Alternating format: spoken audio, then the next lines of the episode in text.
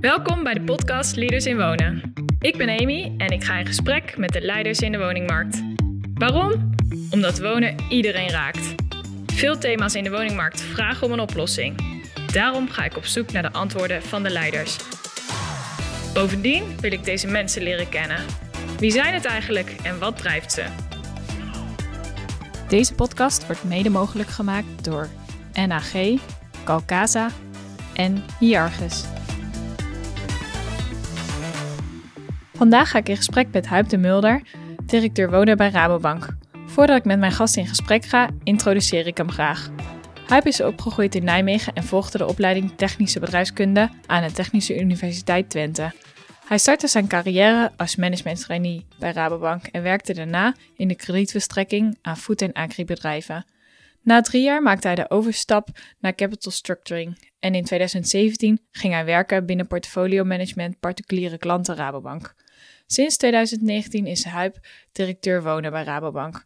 Als directeur wonen is hij verantwoordelijk voor het hypotheekbedrijf met 1 miljoen hypotheekklanten en 165 miljard aan hypotheken.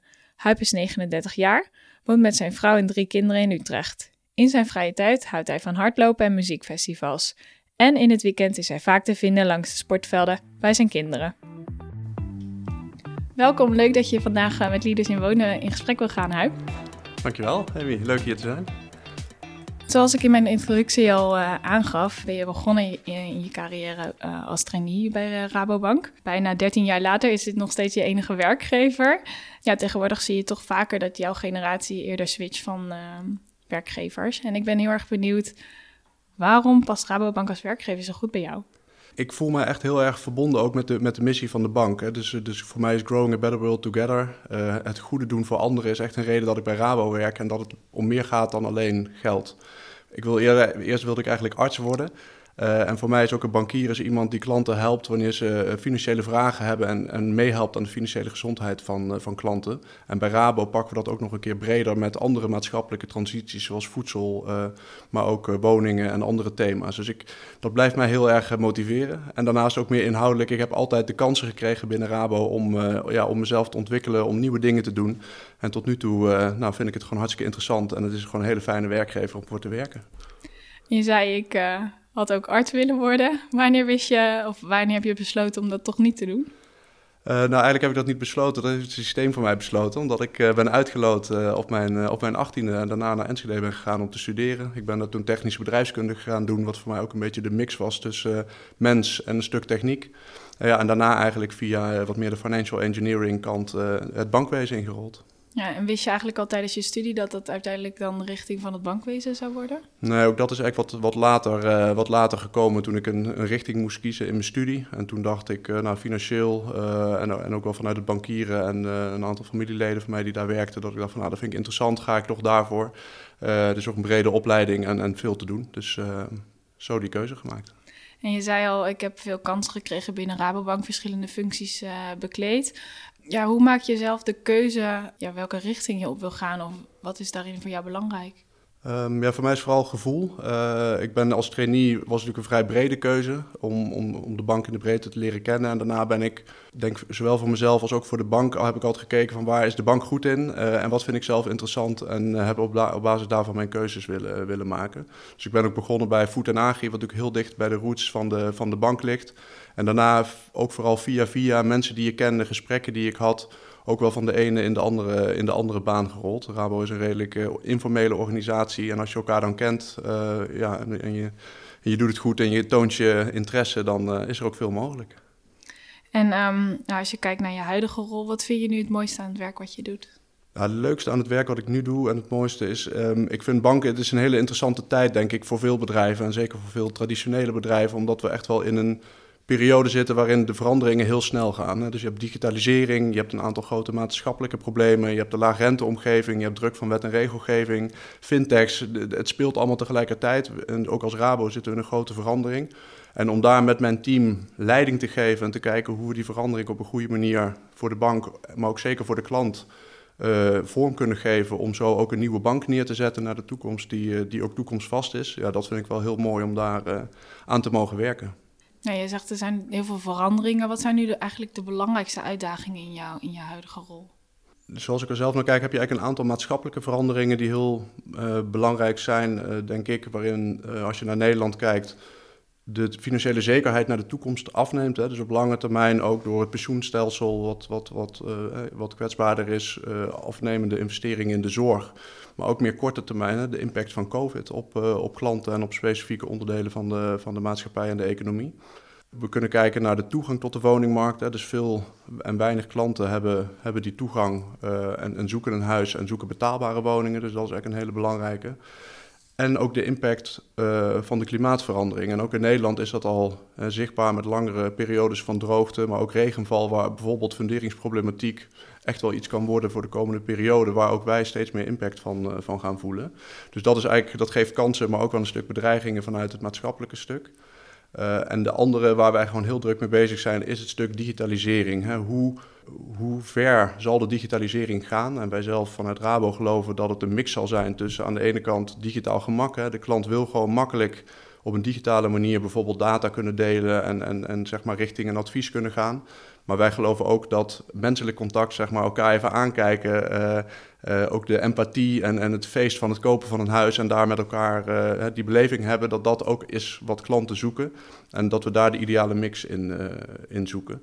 Maar om dat te kunnen doen, zullen we moeten digitaliseren, zullen we in de IT moeten vernieuwen. Uh, ja, en dat in combinatie met druk en wet en regelgeving, ook een bank in beweging, uh, nou, dat, uh, dat, dat geeft dan een interessante mix. Ik wil eerst even ingaan op het stuk wat je zegt, digitalisering en um, ja, ook de, de uitdagingen die daarin zitten. Nou, je zei, ik zie eigenlijk dat execution only niet, niet iets is wat, wat, wat ik in ieder geval zie. Ja. Wat zie je dan wel op gebied van digitalisering en welke mogelijkheden zijn er? Ja, ik, zie, ik, ik blijf ook vanuit het klantbelangstuk hypothekenverkopen wel echt als een adviesproduct zien. Dus het is een complex product, het is een grote keuze, ook, ook met de fiscaliteit en andere zaken die daarmee samenhangen. Waardoor ik denk dat je het altijd, of het beste, het met advies kan aanbieden. Alleen je zou wel dat advies steeds verder kunnen digitaliseren, klanten al steeds meer hè, de opties en keuzes in een soort gamification uh, neer kunnen zetten. En op een gegeven moment, maar dan eigenlijk digitaliseer je het advies in plaats van dat je dingen execution only maakt. En ik denk dat daar uh, we stap voor stap heen zullen bewegen. Dat het wel een adviesproduct zal blijven, maar dat wellicht de mensfactor in ieder geval een stuk minder zal worden dan dat vandaag de dag is. En uh, ik denk dat wanneer een klant op termijn vast zal lopen in dat online stuk, hè, dat je dan met de adviseur schakelt, uh, het comfort zoekt. er wordt vaak gezegd bijvoorbeeld starters, dat is natuurlijk het makkelijkste te digitaliseren, maar die kopen voor de eerste keer een woning. Dus die hebben juist behoefte om even met iemand te overleggen van hey, doe ik nou het juiste wanneer ik me voor de eerste keer voor 4, 5 ton in de, in de schulden steek. En wat zien jullie verder nu uh, in de markt? Uh, als je kijkt naar gesprekken met adviseurs, hoe, zien zij uh, de toekomst? Nou, ook, ik denk voor hen ook is, het, is dat ook een, een, een, een trend die, ja, die zij ook zien. We zijn de afgelopen jaar ook veel mee bezig geweest. COVID heeft daar wel bij, bij geholpen. Vroeger waren alle, of heel veel van de, de, de adviezen die wij hadden, fysiek op kantoor. Nu zie je dat heel veel uh, gesprekken rond de 60% echt via videochat gaan en dat het al veel meer online is. Dus je ziet daar al wel, ook middels COVID, wel een stuk versnelling. Maar dat ook klanten en, en ook de adviseurs wel wennen aan dat er steeds meer digitaal, uh, digitaal kan. Uh, maar ja, het moet wel op een goede manier gebeuren. Het moet, uh, het, het, het, ja, dus ik, ik denk dat, daar steeds, dat het daar steeds meer heen beweegt. Maar het is wel een proces waar zowel de klanten als de adviseurs en ook wij er stap voor stap aan, uh, aan moeten wennen. Wat dat we moeten realiseren. En wat is dan de, de stip op de horizon of waar gaan, gaan jullie nu op korte termijn naartoe? Nou, voor ons dat we vanuit de oriëntatiefase naar de, dus dat is eigenlijk het, rondom het bieden van het huis, naar daarna de adviesfase, waarin je dan echt ook de, de, de risico's van overlijden en andere zaken en echt de kredietstructuur opneemt, dat we eigenlijk stap voor stap in die fases uh, verder gaan onderzoeken. Uh, wat we daarvan online kunnen zetten, waarbij oriëntatie het meest logisch is om volledig online aan te, te bieden. En meer richting advies dat complexer wordt. En het andere wat we doen in de Rabo-app, heb je bijvoorbeeld rondom het stuk hypotheken, laten we online, geven we heel veel informatie, geven klanten ook informatie over dat ze kunnen aflossen en wat dat betekent en bijvoorbeeld verduurzamen. Dus zo zijn we steeds meer bezig om uh, ja, klanten in ieder geval in oriëntatie online uh, te triggeren en te laten nadenken over de financiële keuzes die zij kunnen maken rondom hun woning. Je zei natuurlijk al, uh, belangrijkste uitdagingen zijn ook de, de, maatschappelijke thema's waar we, waar we iets mee moeten als Rabobank. Kun je daar iets meer over vertellen? misschien om bij de eerste beginnen, toegang tot de woningmarkt. En er zijn ook in de andere podcasts die ik ook een paar heb geluisterd, komt dat natuurlijk echt als enorm thema voor, voor, voor Nederland terug. En we hebben als Raadbank hebben we BPD, uh, eh, Bouwfonds Property Development, wat een van de grootste ontwikkelaars is van Nederland. En met hen, uh, maar ook met andere type structuren, zijn we aan het kijken van hey, hoe kunnen we nou versnellen in, in de bouw en ook in de financiering daarvan, wat natuurlijk onze, zeker als bank, de, de primaire rol is. Uh, maar ook bijvoorbeeld CPO's en bouwcorporaties of wooncorporaties, echt maar andere type structuren op te zetten om bouw te versnellen of de kosten van, uh, van wonen naar beneden te krijgen. Uh, een voorbeeld daarvan is ook dat, uh, dat we met het BPD een huurfonds hebben opgezet voor betaalbare huurwoningen. waarbij we de, als coöperatie hebben een minder hoog winstoogmerk. dus we kunnen daar ook ja, tegen in ieder geval geen woekerhuren, kunnen we daar die verhuur neerzetten en op die manier het ook betaalbaar houden, houden voor klanten. Zodat ze ook ruimte hebben om te sparen om eventueel later hun, wel een woning te kunnen kopen. Ja, dus jullie helpen daarmee echt uh, klanten al in een eerder stadium voordat ze eigenlijk uh, een huis gaan kopen. Ja, ja, en dat is eigenlijk ook de ambitie die we hebben om steeds meer over woonvragen te kijken. Van kunnen we bijvoorbeeld met onze lokale, ook de lokale bankdirecteuren die ook in die lokale gemeenschappen zitten, met gemeentes, met de verschillende stakeholders daar kijken van hoe kunnen we. Er zijn natuurlijk een aantal hele grote bouwprojecten nodig om ook de, het woningprobleem in Nederland op te lossen. Maar ook op kleine schaal het verbouwen van kantoren. Uh, boerderijen die wellicht uh, gesplitst kunnen worden, waar, we, waar groepen in kunnen wonen. Uh, zorgcombinaties, dat zijn allemaal dingen waar we naar aan het kijken zijn om ja, zo eigenlijk op alle fronten, wat ik denk dat moet gebeuren, die, die bouwversnelling mogelijk te maken. Je zegt ook zorg, hoe noemde je dat? Ja, je hebt eigenlijk waar, waar naar gekeken wordt, zijn groepen die samenwonen, waar je bijvoorbeeld ook zorg in kan, in kan organiseren voor senioren. Uh, dus je zou bijvoorbeeld een boerderij kunnen verbouwen waar je op een hele mooie manier voor meerdere senioren een plek maakt met gemeenschappelijke ruimte waar je een stukje zorg faciliteert. Dus dat zijn interessante structuren om naar te kijken, maar dat zijn dus ook geen één op één hypotheken die je dan aan de klanten verstrekt, maar meer een soort ja, type groepsfinanciering of je houdt een gemeenschappelijke ruimte over. Eh, ja, dat zijn dingen waar we naar kijken. Hoe kunnen we dat nou op een goede manier financieren en kunnen we dat doen? En daar zou je een coöperatieve vorm van kunnen maken, namelijk een wooncorporatie, waarin ja, het, het eigendom dan is van de, van de coöperatie waar de bewoners lid zijn. Ja, zijn er andere thema's of maatschappelijke thema's waarvan je zegt, ja, daar spelen we ook op in, of dat is ook wel echt belangrijk om te noemen? Nou, ik denk langer zelfstandig wonen is ook een belangrijke. Dus ook, ook in de bewustwording, hè, de mensen die nu in een huis wonen, ja, kan je daar 90, kan je daar 80 worden en, en wat voor keuzes maak je daar dan op? We hebben bijvoorbeeld een woontest, uh, een 50-plus woontest op onze website staan, die ook via de app uh, toegankelijk is, waarop uh, waarop mensen ook kunnen checken van ja, wat zijn nou de woonverwachtingen en de leefverwachtingen uh, naar voren toe. En is het voor mij dan verstandig om juist in dit huis te blijven en daar misschien ook in te investeren met maatregelen? Uh, ja, of wil je dan gaan verhuizen? En op die manier in ieder geval in het bewustzijn te kijken van nou, wat, wat, wat willen mensen om ze daarin te adviseren, echt in de, ja, in de woonkeuzes die daarin te maken zijn. Want ook daarbij, als er doorstroming zal zijn, dan zal dat ook weer ja, ook, ook ruimte geven voor anderen. en ja, dat zijn in ieder geval goede afwegingen om, om op te spiegelen. En hoe makkelijk of in, hoeverre zijn uh, consumenten ook echt bereid om daar al over na te denken? Of hoe, merken jullie dat? Nou, die test wordt wel vrij veel afgenomen, dus we zien daar wel, uh, in ieder geval in bewustwording wel. Maar ja, ik denk ook als ik zelf kijk, mijn moeder woont ook nog uh, op zichzelf en die vindt dat een fijne plek. Dus het heeft natuurlijk heel veel heel veel voorwaarden. Maar dat is ook in ja, waar bouwen we, waar hebben deze mensen dan behoefte aan om uh, als ze willen verhuizen. En dat is ook wel de link die we dan weer met BPD maken. Van lukt het ons klantdata te verzamelen uh, om ook naar de toekomst toe te kijken. Kunnen we daar iets voor organiseren waardoor we het nog aantrekkelijker ook maken. Dat we ook snappen van wat wil die doelgroep. Want ja, je wil ja, dan toch ook dicht bij je vrienden blijven wonen. Of in ieder geval of, of mensen kunnen ontvangen. En hoe past dat dan uh, ook in die nieuwe plek? Dus ik denk dat zijn allemaal dingen die we ja, die we daar ook mee ophalen. En in ieder geval daar eh, vanuit informatie en spiegelen nu de eerste stappen in, eh, in nemen. Ja, dus dit is een voorbeeld echt over uh, het langer thuis wonen. Verduurzaming is natuurlijk ook een thema waarin je uh, consumenten moet activeren. Zeker. W wat doen jullie daarin? Nou, verduurzaming is inderdaad een ander heel belangrijk thema waar we als bank uh, druk mee bezig zijn. Sowieso met de hele energietransitie, maar ook de verduurzaming van de woningmarkt. En daarbij, als je daarnaar kijkt, is eigenlijk de bestaande woningmarkt verduurzamen een van de belangrijkste dingen die we te doen hebben. Want nieuwbouw wordt al verduurzaamd uh, gebouwd. Uh, maar ja, echt de beweging krijgen in de bestaande woningen is een hele belangrijke. Nou, wij spreken zelf, we hebben een miljoen hypotheekklanten, dus dat zijn, dat zijn ongeveer 1 op de vier woningbezitters is bij ons klant. en wij willen ook via, ook daar via de app, maar ook via onze adviseurs, omdat we de klanten ook spreken over een hypotheek, kijken hoe we ja, mensen in ieder geval kunnen informeren, maar daarna ook kunnen helpen in de klantreis van, van verduurzaming. Nou, wat hebben we daarvoor gedaan? We hebben al onze adviseurs opgeleid uh, met een basisopleiding rondom wat betekent nou het verduurzamen van een huis, waar moet je aan denken, wat zijn overwegingen. En ook in advies is het heel belangrijk, hè? dus moet je een klant uh, eh, 100% laten financieren terwijl hij een boerderij koopt in een G-label. Of, uh, of niet, want er zitten ook bepaalde risico's potentieel op termijn aan. Dus ik vind het ook vanuit die trant nemen we dat echt mee. Uh, en daarna willen we de klant echt gaan helpen met het verduurzamen zelf. Dus uh, we werken daar samen met HomeQGo.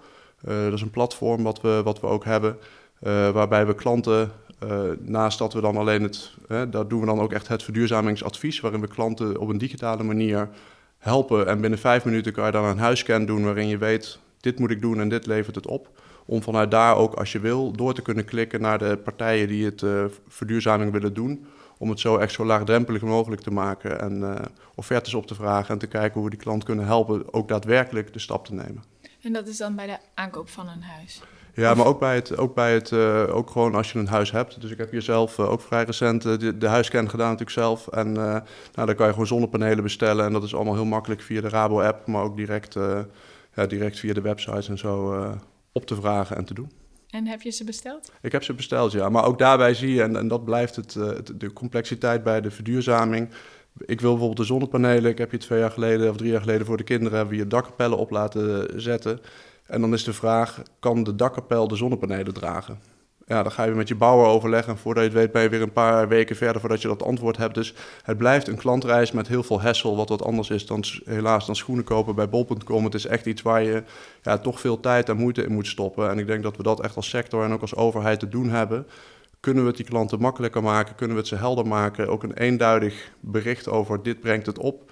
Uh, ik vind het zelf iets heel moois hebben dat je ook je eigen energie opwekt. En, maar hoe, ja, dat zal voor iedereen anders zijn. En, en de, ik denk dat het belangrijk is dat we daar een eenduidig ja, verhaal over hebben. Met ook vaste subsidies die helder zijn. En dan uh, ja, met z'n allen die transitie ingaan de komende jaren. Ja, en uh, hoe is dat nu in de markt? Heb je het idee dat iedereen ook daar wel zo achter staat? Of dat die gesprekken ook wel zover zijn dat ja, dat je die transitie echt kan maken? Of denk je dat er nog wel veel stappen te nemen zijn? Nou, ik denk om het Parijsakkoord te, te halen zullen we echt enorm moeten versnellen. Uh, maar ja, aan de andere kant, ja, we bespreken het met klanten. Ik merk wel dat het steeds meer, steeds meer awareness komt. Uh, een jaar geleden bijvoorbeeld, uh, wij hebben energiebesparende voorzieningen die wij meten wanneer wij een hypotheek afsluiten. En wij zaten daar een, een, paar jaar geleden op, vorig jaar eigenlijk in januari, rond de 5 procent. En nu zitten we rond de 30% van de hypotheken die wordt afgesloten. Daar wordt energiebesparende voorzieningen al bij meegenomen. Dus je ziet wel, als je het echt aandacht geeft... Uh, en met onze adviseurs die we ook zelf kunnen, kunnen beïnvloeden... maar ook bij het intermediair zie je het ook stijgen... dan zie je daar wel echt een groei in. Maar ja, we zitten nog niet op het tempo om, uh, om Parijs te halen. Dus daar zullen we ook echt, uh, ook als sector... maar ook met, met de overheid en de maatschappij gas op moeten geven. Andere thema's je hier nog wil benoemen? Nou, ik denk de andere die voor, die voor Rabo belangrijk is, is ook wel de schuldenproblematiek. Dus, dus hoe ga je om met de, de kwetsbaardere uh, klanten, de klanten met, met minder vermogen en ook met die toegang tot de woningmarkt. Dus ik denk ook daarin proberen die financiële coach te zijn. Uh, in de app geven wij ook inzicht, overzicht op de inkomsten en uitgaven. Ook met, uh, bij bijzonder beheer en bij, uh, we hebben een team hulp bij geldzorgen bijvoorbeeld, waar klanten heen kunnen bellen wanneer ze in de financiële problemen dreigen te komen of zorgen hebben, zodat we ze te woord staan. Dus op die manier proberen we als coöperatie ook, ja, ook daar rond, rondom dat thema hulp te bieden en te kijken hoe we klanten kunnen helpen. Is het ook zo dat jullie actief uh, klanten daar meer over benaderen? Um, in bepaalde sectoren die het nu misschien moeilijk hebben tijdens de coronacrisis? Um. Ja, je ziet dat vooral vanuit de bedrijvenkant uh, gebeuren. Dus Rauw heeft natuurlijk ook een bedrijventak. Uh, bij de particuliere kant zien we eigenlijk de impact van COVID nog relatief laag zijn. Wat natuurlijk heel positief is, omdat ook het overheidsingrijpen tot nu toe ja, daar redelijk werk. Maar je hebt al ja, een aantal sectoren die we natuurlijk ook allemaal op het nieuws horen. Uh, zoals horeca en, en andere zaken die, ja, waar meer kwetsbaarheden zitten. En dat wordt vooral vanuit de bedrijvenkant wordt dat... Uh... En um, sorteren jullie nu al echt voor op uh, het moment dat, dat straks die maatregelen wel minder worden? Ja, we zijn uh, fors aan het opschalen bij onze bijzonder beheerafdeling. Dus we zijn wel echt aan het voorbereiden dat mocht die golf wel komen, dat we dan ook klaar zitten om het te doen. Ja, laten we met z'n allen hopen dat het heel erg meevalt en dat we ja, toch als Nederland weer heel snel het herstel inzetten en dat, uh, ja, dat, dat de pijn meevalt. En dat we op die manier uh, de impact vooral voor de klanten ook klein houden. Verder ben ik nog wel benieuwd, nu in de tijd waarin veel huizen natuurlijk enorme overwaarde hebben. Stel dat iemand nu in de schuldenproblematiek komt. Ja, hoe gaan jullie daar dan mee om als bank? Want je zou kunnen denken, dan kan je makkelijk het huis verkopen om die overwaarde te hebben. Maar als je al zegt, de toegang tot de woningmarkt is enorm moeilijk. Hoe, hoe, hoe kan je dan weer terugkomen in, in een markt? Dus ik ben wel benieuwd hoe jullie daar naar kijken. Ja, dat is wel echt maatwerk. Ik, eh, als je in een heel groot huis woont en je hebt heel veel overwaarde, ja, dan kan je wellicht kleiner gaan wonen, de schuld afbetalen en ook weer zorgen dat je ruimte hebt om te leven. Uh, maar ja, dan moet dat wel passen. Terwijl voor sommige situaties, en dat is natuurlijk zo, zeker huren is vaak ook, uh, is vaak ook duurder. Uh, we hebben daar de andere kant op van huur naar koop, hebben we daar ook wel, willen we daar ook wel met acceptatiebeleid, hebben we wel regelingen om klantspecifiek te kijken als je drie jaar lang al je huur hebt kunnen betalen. Dan kan je daar wellicht ook wel van kopen, terwijl het volgens de andere normen nog wat, wat, wat officieel lastiger ligt volgens de Nibud-normen. Um, ja, en andersom, ik vind dat lastig, daar kan ik niet echt een eenduidig antwoord op, um, geven, maar dat is zeker wel een dilemma. Van hoe ga je daar nou op een goede manier mee om? Um, maar als klanten het niet meer kunnen betalen en ze steken zich verder in de schulden, dat blijf ik het lastig vinden, ook vooruitkijkend. Er zit gewoon heel veel onzekerheid in de markt. De rente is laag, waardoor de huizenprijzen hoog zijn en ook door het tekort aan huizen is, de huizenprijs hoog. En het is gewoon een enorme kopersmarkt, waardoor je ook nog een keer die uh, ja, toch veel overbiedingen ziet en, en daar uh, forse prijsstijgingen ziet. Maar ja, blijft dat, blijft dat zo doorgaan en in welke mate blijft dat doorgaan? Ja, je zal denk ik vooral moeten kijken naar je eigen financiële positie, waar je je prettig ook bij voelt en wat ook op langere termijn houdbaar is. En, en daar goed in overleggen en daar je keuzes op maken. Nee, je zegt, uh, ja, het is natuurlijk heel moeilijk in te schatten hoe de toekomst eruit gaat zien. Maar als jij het zou mogen zeggen nu, hoe zie jij dan de toekomst van de hypotheekmarkt of de woningmarkt? Nou, ik denk, kijk, uiteindelijk zullen prijzen wel blijven stijgen. En uh, in de mate waarin het nu gebeurt, ik hoop dat dat iets afvlakt. Maar dat zal ook heel erg samenhangen met wat gaat de rente doen. Nou, mijn persoonlijke verwachting is dat dat toch nog wel ja, in ieder geval op een lager niveau zal blijven voor een langere tijd. Omdat ook veel hogere rente we ook niet kunnen betalen. Maar ik zie ook niet in, ik denk dat dat nog een langere tijd laag blijft. Um, en als je dan kijkt naar de woningmarkt, dan heeft het weer te maken in hoe snel lukt het ons om meer te gaan bouwen. Uh, ja, dat zal ook wel een paar jaar run nog duren voordat daar echt een versnelling in komt. De bevolking blijft groeien. Dus ja, mijn verwachting is wel dat toch die prijzen op langere termijn zullen, zullen blijven, blijven stijgen. Maar ja, er kan ook weer een crisis komen of dat er toch veel onrust komt. Ja, dan kan er ook wel weer een tijdelijke dip in komen. Dus daar moeten we denk ik rekening mee houden. Uh, ja, en als je dan kijkt naar de hypotheekmarkt, ja, die is nu rond de 700 miljard, 800 miljard. Ja, die zal verder door gaan stijgen. En dan is ook met de bankbalansen en Basel IV heb je ook wel extern investeerdersgeld nodig om de hypotheekmarkt te blijven funden. Ja, en, en dat spel daartussen, uh, ja, dat, dat zullen we ja, de komende jaren verder moeten, moeten, moeten zien. Ja. Ik ben nog wel benieuwd, ja, hoe ben je zelf opgegroeid? Goed, ik ben in Nijmegen, eh, in Nijmegen opgegroeid, met in ieder geval in een heel zorgzaam uh, gezin en ook wel altijd oog op de anderen. Mijn uh, vader zelf was arts, dat is ook een van de redenen dat ik arts wilde, wilde worden. En mijn moeder was lerares. Dus ook wel beroepen waarin we ja, ook altijd wel gingen over anderen helpen. We hebben ook al vaker mensen bij ons even in huis gehad als dingen even wat minder, wat minder liepen. Dus zo ben ik wel echt opgegroeid als ook wel de oudste van drie. Dus ook wel duidelijk de verantwoordelijkheid altijd wel thuis gevoeld en, en, en gehad. En daar mijn eerste eh, wegen in gebaand, ook voor mijn eh, broertje en mijn zusje. Maar uh, nou, dus eigenlijk een ja, leuke, leuke, fijne jeugd gehad met, met veel goede vrienden en, en plezier. En als je kijkt, wat, wat is dan de invloed geweest van je opvoeding op, op de keuzes die jij hebt gemaakt?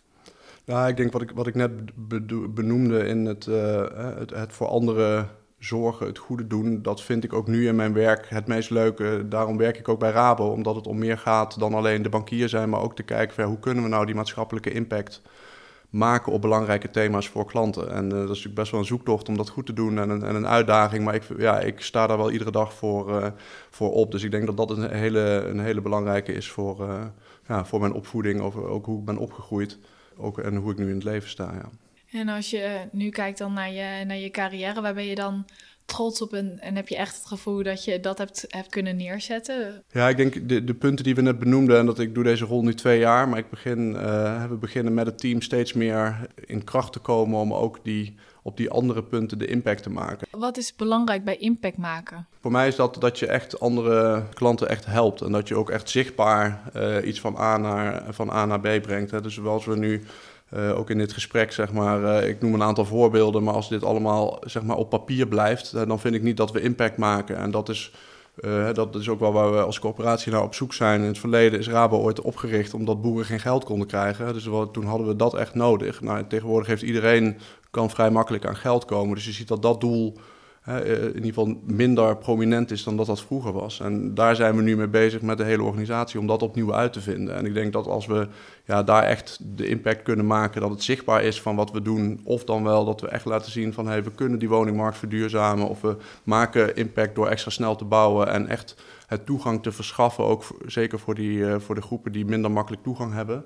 Ja, dan, uh, ja, daar word ik heel blij van. Ja, dan, dat, uh, daar doe ik het voor. Ik zie het ook aan je dat je helemaal blij ja. hiervan wordt. Ja, welke toegevoegde waarde wil jij dan zelf binnen Rabobank hebben? Ja, voor mij, ik denk als je kijkt naar waar mijn kracht zit, zit dat vooral op het verbinden. Uh, ook tussen Rabobank, uh, de mensen, om de juiste mensen samen te brengen om, om dit soort doelen te, te verwezenlijken. En ik doe dat zowel binnen de bank, of het nou gaat vanuit de risicokant naar de commercie of met de, de, lokale banken en de centrale organisatie waar, waar spanning toe zit. Ik geloof heel erg dat iedereen vanuit zijn eigen perspectief juist wat brengt. Uh, en als je dat op een goede manier samenbrengt, dat je dan ook de beste oplossing uh, krijgt. Maar datzelfde geldt ook voor de problematiek waar we het net over hadden. Dat gaat natuurlijk veel verder dan alleen Rabo. Je zal met de overheid, uh, met NAG bijvoorbeeld, of met, maar ook met de andere banken in NVB-verband echt moeten gaan samenwerken en daar samen dingen, dingen op doen. En ik vind dat interessant om te kijken van, ja, hoe kunnen we tot een win-win komen, waarin mensen ook hun eigen rol kunnen spelen en hun eigen verantwoordelijkheid kunnen pakken, maar we als collectief uh, ja, toch die uh, positieve impact, dan noem ik hem maar weer even, op, op de samenleving en op anderen kunnen, kunnen maken. En hoe krijg je dat voor elkaar? Ik denk geïnteresseerd. Ik, ben, uh, ik probeer altijd te vragen naar ook het perspectief van, van anderen. Een vleugje humor, dus een beetje plezier maken is, vind ik ook heel belangrijk in de, in de, in de samenwerking om zo ook de boel op gang te krijgen en, en het ook ja, gewoon plezierig te maken, dat met elkaar te doen. Ja, en ook wel richting geven, dat we zeggen, ja, is dit waar we heen willen? En, en zo ook laagdrempelig mensen toch bij elkaar te brengen. En. Kan je daar een voorbeeld van noemen? Van hoe je dat dan doet met plezier en humor? Ja, ik heb ook, uh, je hebt natuurlijk vrij veel ook wat zwaardere onderwerpen. En ik, uh, ik vind dat er wel in iedere meeting wel gelachen moet worden. Dus ik uh, probeer ook op die manier wel serieus op het onderwerp, maar ook wel een beetje sfeer eromheen te creëren. Waarin er toch ruimte is voor, voor een grapje en ook mezelf niet serieus te nemen. Maar de, de inhoud wel. Dus dat helpt altijd goed. En heb je tips voor mensen die willen bereiken wat jij bereikt hebt? Ik ben natuurlijk begonnen als trainee en dan begin je met z'n allen tegelijkertijd en dan zit ook een bepaald, uh, al geef je dat dan natuurlijk niet toe, een competitief uh, element in van hey, hoe doet de een, hoe doet de ander het. En ik weet dat ik naar mijn eerste functie ging toen over naar mijn tweede functie en ik vond dat ik al heel wat kon en ik ging al heel vrij snel met mijn baas toen in gesprek, Ernst van Brokhorst, over dat ik wel een promotie verdiende. En toen zei hij tegen mij, Huip, doe gewoon rustig aan ga gewoon lekker werken en dan komt het wel goed. En eigenlijk ben ik dat sindsdien altijd gaan doen. En ik ben gewoon heel, ja, ik ben gewoon blijven, mijn hart blijven volgen, uh, zeg maar, kansen blijven zien. Wel, wel gewoon heel hard gewerkt altijd, maar uh, dat met plezier blijven doen. En ik denk dat dat de kern is van uh, doen waar je goed in bent en doen waar je plezier in hebt. Als je die combinatie kan vinden, en dat is natuurlijk best wel een zoektocht, ook voor, voor velen. Maar ja, ga dat gesprek ook aan met je leidinggevende, probeer heel veel dingen uit. Ja, en dan op een gegeven moment vind je daar steeds meer je weg in. En dat, dus dat zou eigenlijk mijn advies zijn richting iedereen. Dus volg daarin ook je hart en je gevoel. Maar weet ook wel waar je goed in bent. Ja, en daar kom je vooral achter door van alles en nog wat te proberen. Nou, hij is dus wel, wel, wel, belangrijk voor je, voor je geweest, of in ieder geval wat hij gezegd heeft. Ja. Um, zijn er andere mensen die heel belangrijk voor jou zijn geweest? Ja, ik denk voor, voor verder zeker mijn ouders, die me in mijn opvoeding en, en, en nog steeds, en nog steeds hebben, hebben gesteund. Mijn vader is overleden toen ik 25 was. Dus was voor mij ook, is dat wel een heel moment geweest. Ook in, uh, in je carrièrepad van uh, maak geen keuzes. Ik ga geen vijf jaar een baan doen. Uh, daarvoor kan het leven te kort zijn. Dus ik blijf alleen maar ik, ook daarin van dingen doen die ik leuk vind. Ik zit daar wel heel dichtbij. dus dat is denk ik heel belangrijk voor, voor, mij geweest. Ja, en eigenlijk iedere leidinggevende heeft zo wel mij toch weer verder geholpen in in een, in een aantal tips en toch weer laten zien hoe je, hoe je toch weer de vervolgstappen ook kan maken in je eigen ontwikkeling. Ja. Zijn er ook uh, boeken geweest uh, die jou bijzonder geïnspireerd hebben? Ja, als ik kijk naar wat ik afgelopen jaar heb gelezen, wat, uh, bijvoorbeeld het boek van Obama, vond ik uh, ja, toch wel bijzonder in, in, interessant. Ook een persoon die, uh, dus een totaal ander niveau, maar die ook vanuit een heel erg betrokkenheid zijn werk doet en het goede wil doen. En ook wil kijken hoe ja, je juist mensen samenbrengt in plaats van mensen van elkaar wegstoot. Dus ik vond dat vond ik een hele, een hele interessante, maar ook alleen maar goede mensen. Met ook een, toch een positieve insteek in hoe de mensheid in elkaar zit. En ja, dus dat zijn wel boeken waar ik dan over nadenk uh, om, ja, om ook in het werk weer mee te nemen en in het leven. Hoe organiseer je de verhouding werk-privé? Um, ja, ook op een manier dat het voor iedereen thuis werkt? nou, dat is uitdagend. Dat lukt ook niet altijd, altijd goed. Maar ja, ik, ik, probeer in ieder geval als ik er ben ook echt te zijn. Dus dan uh, telefoon weg. En uh, mijn vrouw merkt altijd heel snel wanneer ik ben afgeleid. Dus daar word ik ook snel op ge, gecorrigeerd. Dus in het weekend en ook ik breng de kinderen s ochtends uh, vaak naar school. En tussen zes en acht dan dan ben ik ook echt thuis en dan lees ik met de kinderen een boekje en dan doe ik van dat soort, uh, van dat soort dingen in het weekend lekker sporten en bij het veld, uh, bij het veld staan. Maar het is ook wel eens uitdagend. Er zijn wel lange dagen en, en veel werken, dus dat gaat de ene keer beter dan de andere. En uh, ik probeer in ieder geval met de vakanties, dan ben ik ook echt helemaal weg en leg ik mijn telefoon weg. En dat heb ik ook echt wel nodig om dan even een paar dagen, weken op te laden om daarna weer aan te kunnen staan. Hoe blijf je fit tijdens je gewone werk? Toch ook wel hardlopen. En ik probeer toch wel drie keer in de week ook te sporten. En, en dat ook in de, in de balans met privé en, en het uitlaten. En ja, het is wel dat er ook uh, voor deze sessie over, maar bijvoorbeeld van die muziekfestivals naar Lowlands gaan in de zomer. Van dat soort dingen. Dat je toch even een weekendje even helemaal eruit bent. En gewoon lekker ontspant met vrienden. En, uh, en ook met vrouwen. Dat, ja, dat, blijft, uh, dat blijft een fijne manier om dan even eruit, eruit te gaan. En ook weer even op te laden. Dankjewel voor het leuke gesprek. Ik vind het mooi om te horen dat Rabobank met zoveel initiatieven bezig is. En ik ben heel benieuwd wanneer we daar ook echt uh, ja, de eerste concrete zaken van zien. Wat je ook zei, het moet niet op papier blijven en dat wij het hierover hebben, maar dat je echt kan aankondigen. Ja, dit, dit, hebben we gedaan. Heel erg mooi om, om, om met jou dit gesprek te hebben. Dus dank je wel. En ik wil je vragen om de volgende zin af te maken. Je hebt al meerdere podcastafleveringen geluisterd, dus je weet al welke eraan gaat komen. Wonen is. Ja, wonen is voor mij echt thuiskomen. Dus de warmte van je, van je gezin, je familie en je vrienden. Ja. Bedankt. namens Lawoed mag ik je nog een bedankje aanbieden. Graag gedaan, was heel leuk.